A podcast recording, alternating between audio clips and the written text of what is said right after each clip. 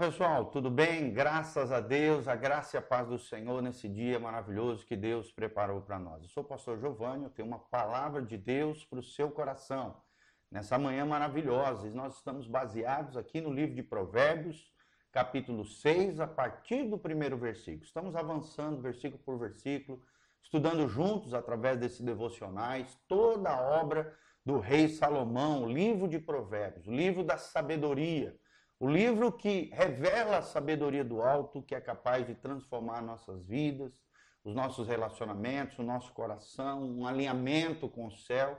Também princípios básicos, rotineiros, que se nós aplicarmos no nosso dia a dia, a Bíblia diz que a palavra de Deus é viva e eficaz, ou seja, tem a vida de Deus e é eficaz porque funciona. Então aplique isso na sua vida e eu tenho certeza que você será tremendamente abençoado pelo Senhor, o nosso Deus. Que você tenha um dia abençoado na presença do Senhor. Que a glória e a graça de Deus venha abençoar a tua vida, a tua casa e a tua família.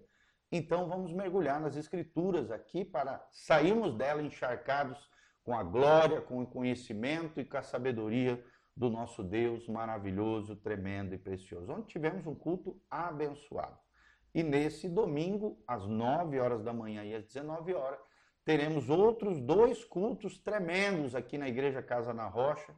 Vem estar conosco na Doutor Camargo, 4555, em Umuarama, Paraná, aqui no centro da cidade, pertinho da Unitron, da Ianguera e da Viação Umuarama. É um lugar abençoado, uma comunidade acolhedora, amorosa, graciosa, que prega a palavra, que tem Jesus no centro, e nós também investimos em relacionamento com Deus, com os nossos entes queridos, com os nossos irmãos, com o mundo que ainda não conhece Jesus de Nazaré. Tem sido uma bênção estarmos juntos em comunidade, tá bom? Glória a Deus. Então vamos lá, sem mais, sem delongas aqui. Vamos em Provérbios capítulo 6, versículo 1. Provérbios 6, 1. O texto sagrado, o título aqui é Advertência quanto a ser fiador. Fiador é colocar o seu nome como responsável da dívida de outra pessoa. Olha o que o texto sagrado fala sobre esse sentido.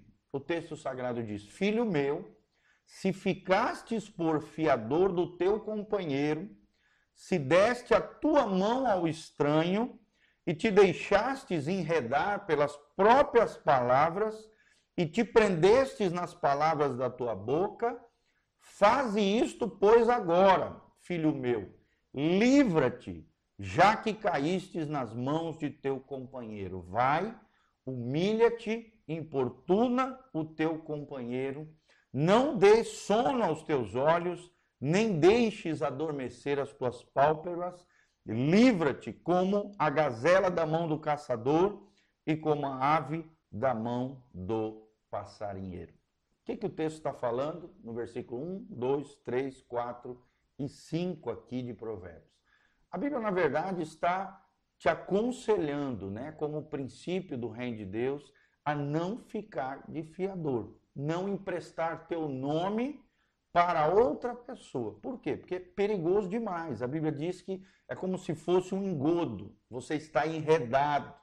Assim como um passarinho é enredado numa carapuça ali, numa espécie de ferramenta para pegar ali o passarinho, da mão do caçador, aquela rede, aquela artimanha. Não faça isso, querido. Não seja embaraçado em fazer fiado, em ser fiador, em emprestar teu nome. Geralmente se empresta o nome para quem tem um nome já queimado. Não empreste cheque para ninguém, não use o teu nome de forma indevida, tenha credibilidade com o teu nome. Por quê? Porque geralmente o mal pagador, ele não vai nem falar para você. Ele vai deixar aquela dívida na tua mão, uma responsabilidade terrível, que às vezes vem sobre a pessoa, da dívida de outra pessoa que alguém fez no teu nome por você. A Bíblia está dizendo: olha, te humilhe, importuna, incomoda aquele companheiro e saia dessa situação o mais rápido possível, senão você vai ser enredado, Você vai ficar endividado muitas vezes pela dívida e por aquilo que outro pegou em teu nome. É claro que na relação pais-filhos, às vezes nós temos que, obviamente, dar o nosso nome no sentido de respaldar a compra que o nosso filho está fazendo, a casa que está sendo alugada, tudo bem,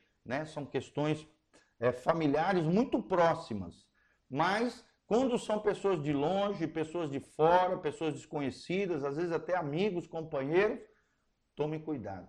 A Bíblia não indica, a Bíblia não aconselha. A Bíblia diz, saia fora, não fique de fiador das outras pessoas. Aí logo em seguida, a partir do versículo 6, o texto sagrado, o que eu ia falar, a palavra ali do enredado do passarinho, é a armadilha, né? Assim como um caçador prepara uma armadilha para pegar um passarinho, não caia na armadilha de ser fiador do teu companheiro, fiador de um colega, de um amigo, emprestar o cheque, emprestar o teu nome, a tua credibilidade, aquilo que você demorou anos para construir na mão de alguém que às vezes não está nem aí. Imagina, tem gente que não cuida do seu próprio nome, imagina se vai cuidar do nome alheio, jamais. Então, é isso que o texto sagrado está nos dizendo. A partir do versículo 6 aqui de Provérbios, nós vemos uma advertência contra a preguiça. Advertência contra a preguiça. A Bíblia diz, vai ter com a formiga, ó preguiçoso.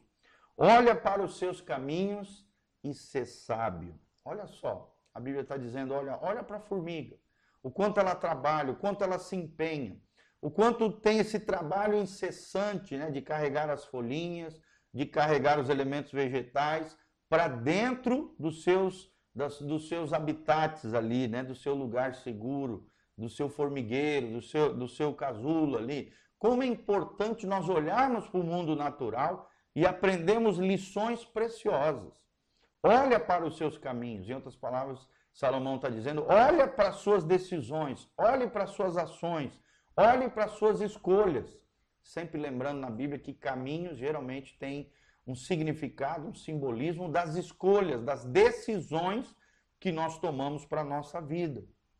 Por isso que o salmista diz, né? Sonda-me, ó Deus, vê se há algum caminho mau e guia-me pelas veredas da justiça por amor ao teu nome. Guia-me pelos caminhos de vida eterna. Então, caminhos nesse sentido de escolha, de decisões, de possibilidades, de contingências que a vida tem, os vários rumos que a vida pode nos dar. Tudo isso baseado nas escolhas, nas decisões que tomamos. Toda decisão vai trazer consequências, recompensas abençoadoras ou consequências nefastas, terríveis. Então, lembre-se disso, nós seremos responsabilizados pelos nossos caminhos, pelas nossas escolhas, pelas nossas decisões. Isso é maturidade. Maturidade é saber fazer escolhas sábias, escolhas corretas, escolhas certas. Então, olha para os caminhos da formiga, olhe para as decisões delas, olha o quanto ela trabalha de forma dedicada, diligente e seja sábio. Ou seja, aplique a sabedoria, olhando para a natureza, reflita acerca daquilo que Deus quer ensinar para cada um de nós. Versículo 7 diz, pois ela, não tendo chefe, nem guarda, nem dominador, prepara no verão o seu pão e na cega ajunta o seu mantimento. Olha que coisa linda. Quer dizer, cada formiga cumpre a sua missão. Cada formiga estoca o alimento, e muitas vezes o que ela carrega é maior do que até o seu próprio peso corporal. Então nós vemos ali um esforço, uma diligência, um empenho em prol não só dela, mas da coletividade. Quando olhamos para a formiga, vemos o fim do egoísmo e o altruísmo ali nela. Ou seja, ela, claro, que também está pensando no seu bem-estar, né? No seu cuidado para quando vier o inverno, para quando vier o dia mal, para quando vier a dificuldade, ela está estocando, ela está guardando, ela está trabalhando, não só por ela, mas por toda a coletividade das formigas. São animais que não têm chefe, não têm guarda, nem dominador, mas seguem o seu propósito, seguem o seu comissionamento, o seu chamamento. Assim também nós Temos que viver o propósito de Deus, viver para a glória de Deus. Precisamos nos preparar no verão o seu pão, diz a Bíblia. E na cega junto o seu mantimento. Ou seja, é alguém que se prepara para o dia mau, que é o inverno aqui no caso. O verão é o dia bom, a primavera também. O inverno e o outono são os meses mais difíceis, de frio, de dificuldade, onde geralmente nesses países, né, bem como também no Brasil, em todos os elementos naturais, as folhas murcham, as folhas secam, a neve, né, mata a grama.